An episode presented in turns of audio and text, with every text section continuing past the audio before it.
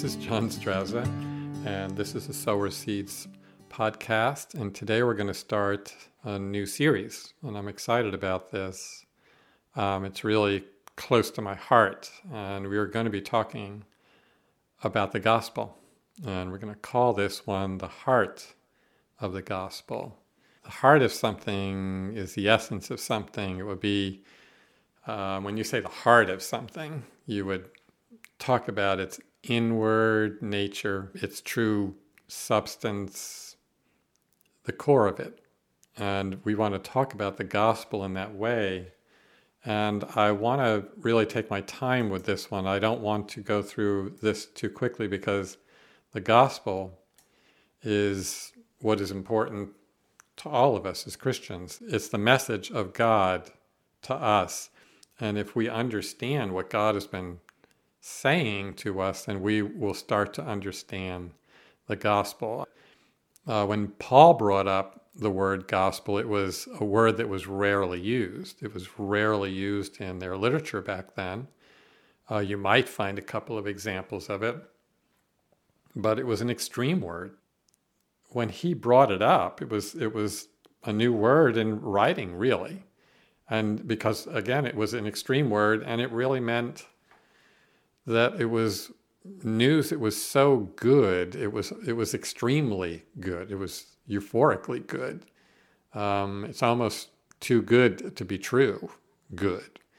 Um, and this is what we're talking about when we say the gospel and a lot of people don't really realize how rich it is the gift of god of life. There's so much to it and that's what we're going to be going over I do want to start off right in Romans and uh, right in the beginning, Romans 1 and 1. Paul is writing this. This is the centerpiece writing of the gospel that Paul wrote.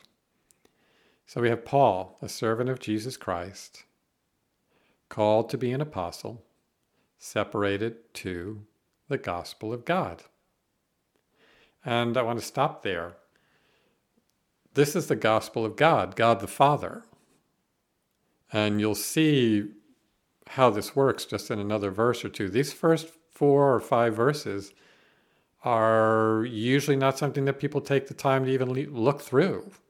They kind of read it as an introduction, and and most people say, "Well, where's the meat? I want to get to the, you know, I want to get to the story here." But he's saying that he was called to be an apostle, and some of us know the story of Paul. I'm not really going to go into it, but Paul initially hated the church. He took their livelihoods away. He, he was there when Stephen was stoned to death. It's just that Paul initially was, his name was Saul. He was a persecutor of the church and one of the most severe persecutors of the church. And God called him. Not only called him, but ended up calling him to be an apostle. And Paul probably had one of the greatest revelations of the gospel. And I think of that scripture, you know, to him whom a lot has been forgiven, that's the person who's going to love much. And Paul was somebody who had a lot of bad things in his life. Now, he was being fervent to his Judaism and thought he was doing the right thing, you know, in, in persecuting Christians. But God showed him differently and taught him the gospel. And I think the reason I'm talking about that, you know, sometimes I even wonder, why am I talking about this? But the Holy Spirit's line of thinking here is that Paul had a revelation of the gospel. He was taught by God. He's saying here, a servant of Jesus Christ, called to be an apostle, separated to the gospel of God. Now, that's a pretty major thing. It shows you the importance of the gospel. So that's why I don't want to just kind of pass by the word gospel here and say, yeah, yeah, we're going to a gospel meeting or we're going to sing some gospel songs or whatever. None of that's wrong. But the depth of the meaning of the word gospel is very great. So I just want to bring that out. So I'll read the first verse again. Paul, a servant of Jesus Christ, called to be an apostle, separated to the gospel of God which he, meaning God, which he promised before by his prophets in the Holy Scriptures concerning his Son, Jesus Christ our Lord, which was made of the seed of David according to the flesh, and declared to be the Son of God with power, according to the Spirit of holiness, by the resurrection of the dead. In verse 5 says, By whom we have received, look at this, grace and apostleship. I want to go back just a little bit and I want to read verse 1 and 2 again. Paul, a servant of Jesus Christ, called to be an apostle, separated to the gospel of God, which he had promised before by his prophets in the Holy Scriptures. And some people might read that and say, when did we see any promises about the gospel in the Old Testament? Where are they? What are they? What is he talking about? And this is really great because the gospel of God, which is Jesus, was spread and laced through the entire Old Testament.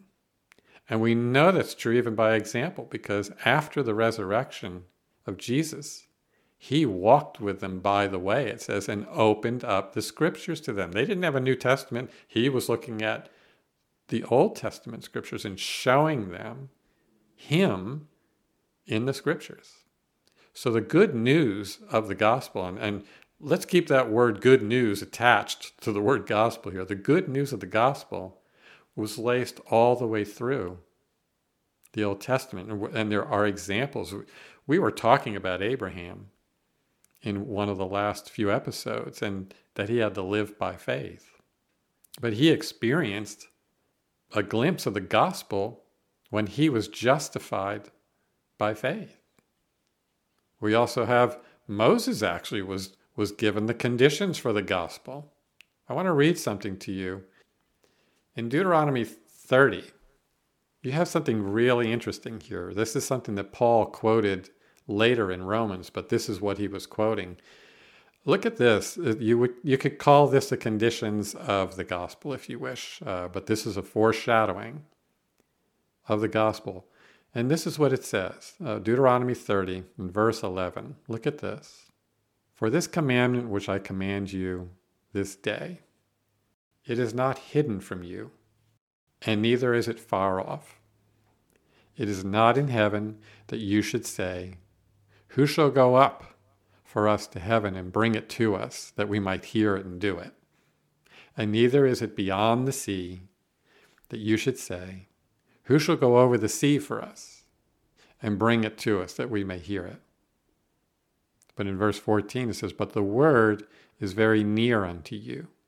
It's in your mouth and it's in your heart that you may do it. Now, Paul actually quotes that scripture in Romans 10. And I'm going to I'm going to read it to you. But it's it's showing you that we're talking about faith here. Now Romans 10, look at this. This is the same verse that was in Deuteronomy. The righteousness which is of faith speaks in this way. And then he quotes the scripture Say not in your heart, Who shall ascend into heaven? That is, to bring Christ down from above. Or who shall ascend into the deep? That is to bring Christ again from the dead, or bring up Christ again from the dead. But what does it say? The word is near you, even in your mouth and in your heart. That is the word of faith which we preach. So there you have an example of an Old Testament scripture reaching forward and talking about the gospel. And Paul understood the meaning of that verse in Deuteronomy, and what he was saying was that this was about being justified by faith. This is about living by faith. That we will now have a relationship with God, that this salvation, this gospel, is not far from us. It's right here. It's right in us. I want to go back to that verse in Romans 10 again and look at verse 8. And this is how it reads But what said it? Or what does it say? He, he, he just got finished saying, You don't have to go up into heaven and you don't have to go into the deep and to find this. He's saying, The word is near you. It's even in your mouth, it's in your heart. That is the word of faith which we preach. And he continued to say, That if you shall confess with your mouth the Lord Jesus and shall believe in your heart that God raised him from the dead, you shall be saved. For with the heart man believes to righteousness and with the mouth confession is made to salvation. For the scripture says, Whoever believes on him shall not be ashamed. So he's preaching the gospel, the simple gospel of salvation right here. That's what he's talking about. And there are many examples. And you can look at Galatians 3 and 6 if we start there. And it says, Even as Abraham believed God and it was accounted to him for righteousness. Know you therefore that they which are of faith, the same are the children of Abraham. And the scripture, foreseeing that God would justify the Gentiles through faith, preached before the gospel to Abraham, saying, In you shall all nations be blessed. So then they which be of faith are blessed with faithful Abraham. There's so much I would like to get into, and we will in, in the next episodes, but I really want to go back to the foundation and the heart of the gospel here. Paul was saying that he was called to be an apostle and separated to the gospel of God. And in a similar way, so are we. Now, we may not have the same exact ministry that Paul had. He was an apostle and he went to many nations and he went to many people and he turned the world upside down as they knew it in those days. And his message was in the gospel. And in Romans 1, there's a verse that starts to be the centerpiece and the true beginning of Paul talking about the gospel, and it's verse 16 because he was saying different things up until that point. He was saying that he wanted to be with them, he, he longed to be with them and meet with them. And verse 15, he said, So as much as is in me, I am ready to preach the gospel to you that are at Rome also. He really wanted to go to Rome. But then he says something that is kind of unusual in a way at first. But in its context, it's really, really important and it may seem like we're just staying in one place here, but be patient. This is really critical. And Paul says, For I am not ashamed of the gospel of Christ, for it is the power of God unto salvation to everyone that believes, to the Jew first, and also to the Greek. For therein is the righteousness of God revealed from faith to faith, as it is written, The just shall live by faith. And some people may wonder why did Paul say, I'm not ashamed of the gospel? One of the things that we can look at is that Paul was a Pharisee on the highest order and he was deeply trained in Judaism. And this gospel, to the mind of a Pharisee, would have been ridiculous. It would have been heresy. It would have been something that one would be ashamed of if they even said they believed it. And Paul did believe it. He had to come to grips, to terms with the fact that Jesus was the Messiah. He was the Son of God.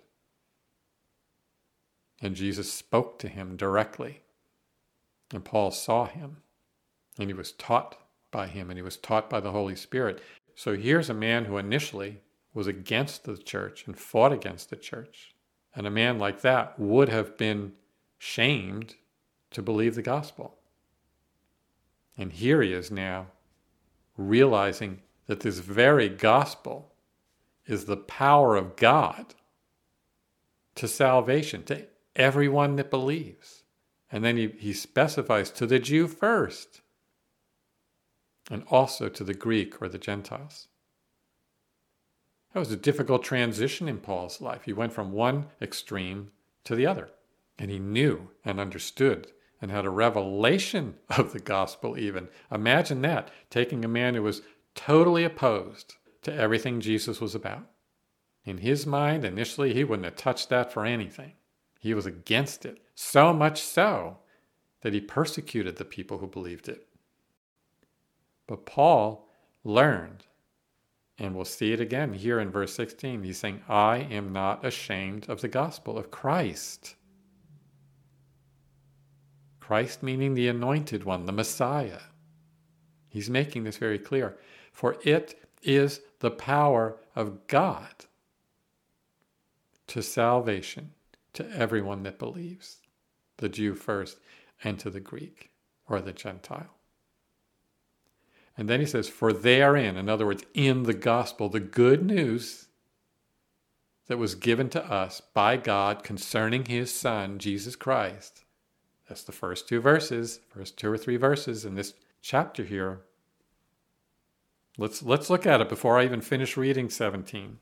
Paul, a servant of Jesus Christ, called to be an apostle, separated unto the gospel of God, the good news of God, which he promised afore or before times by his prophets in the Holy Scriptures concerning his Son, Jesus Christ, our Lord. That was the good news. It was concerning his Son. His Son was going to arrive, his Son was going to show us what God the Father was, was like. He was going to be the exact representation, and he was the exact representation of the Father. He showed us the very nature of God. He went about doing good. He told us the nature of God. He told us about the kingdom. He told us how the kingdom of God worked. This was just part of the good news. He was exposing the gospel, the good news of God. So, Paul in verse 16 here, Romans 1, verse 16, I'm not ashamed of that gospel. He was saved by that gospel. For it is the power of God unto salvation to everyone that believes, to the Jew first and, to, and also to the Gentile. And look at 17. For therein, in other words, in this gospel, is the righteousness of God revealed from faith to faith. As it is written, the just shall live by faith. And faith isn't a singular action that happens one day and we're done. It's why in verse 17 here it says faith to faith. Faith is an ongoing thing. You know, if you were to look at it at a King James version and you see the word believeth, that word has a continuation to it. We say believes, meaning yes, he's, he believes. And here you have the words faith to faith. It's an ongoing thing. That's what all of those words are pointing to. This is a lifestyle. We grow from faith to faith. It's an ongoing. And it says that the just shall live by faith. We are justified by faith and we shall live by faith. And that was the good news. That was the beginning of the good news of the gospel that our justification, our relationship with God, our being made right with God happens by faith. It's not by works anymore. It's not by a law that we follow. It's not by a sacrifice that we make. It's not by a set of words that we recite. He that believes in his heart and confesses with his mouth that's where salvation is. I spoke in an episode before about the thief on the cross. Right next to Jesus, looking at him, knowing that this is the Messiah. And he's saying, Lord, remember me when you go to your kingdom. That was the gospel in action. That man believed, and because he believed, he said something, he confessed something. It wasn't a salvation prayer, but it didn't matter. It, he confessed, This is the Son of God. He said, Lord. That alone was his confession of faith. Remember me when you go to your kingdom. In other words, he was saying, I know you have a kingdom. I know that's where you're going. This is awesome. The book of Romans is just an amazing thing when it comes to understanding the gospel and how we walk by faith and what grace is. This is the gospel. And we're going to be talking a whole lot more about it. Thank you for joining me today. We are going to get into the gospel, the good news, and God's word. And we're going to have a walk through Romans and we're going to get into many other verses as well. God bless you. We'll see you on the next episode.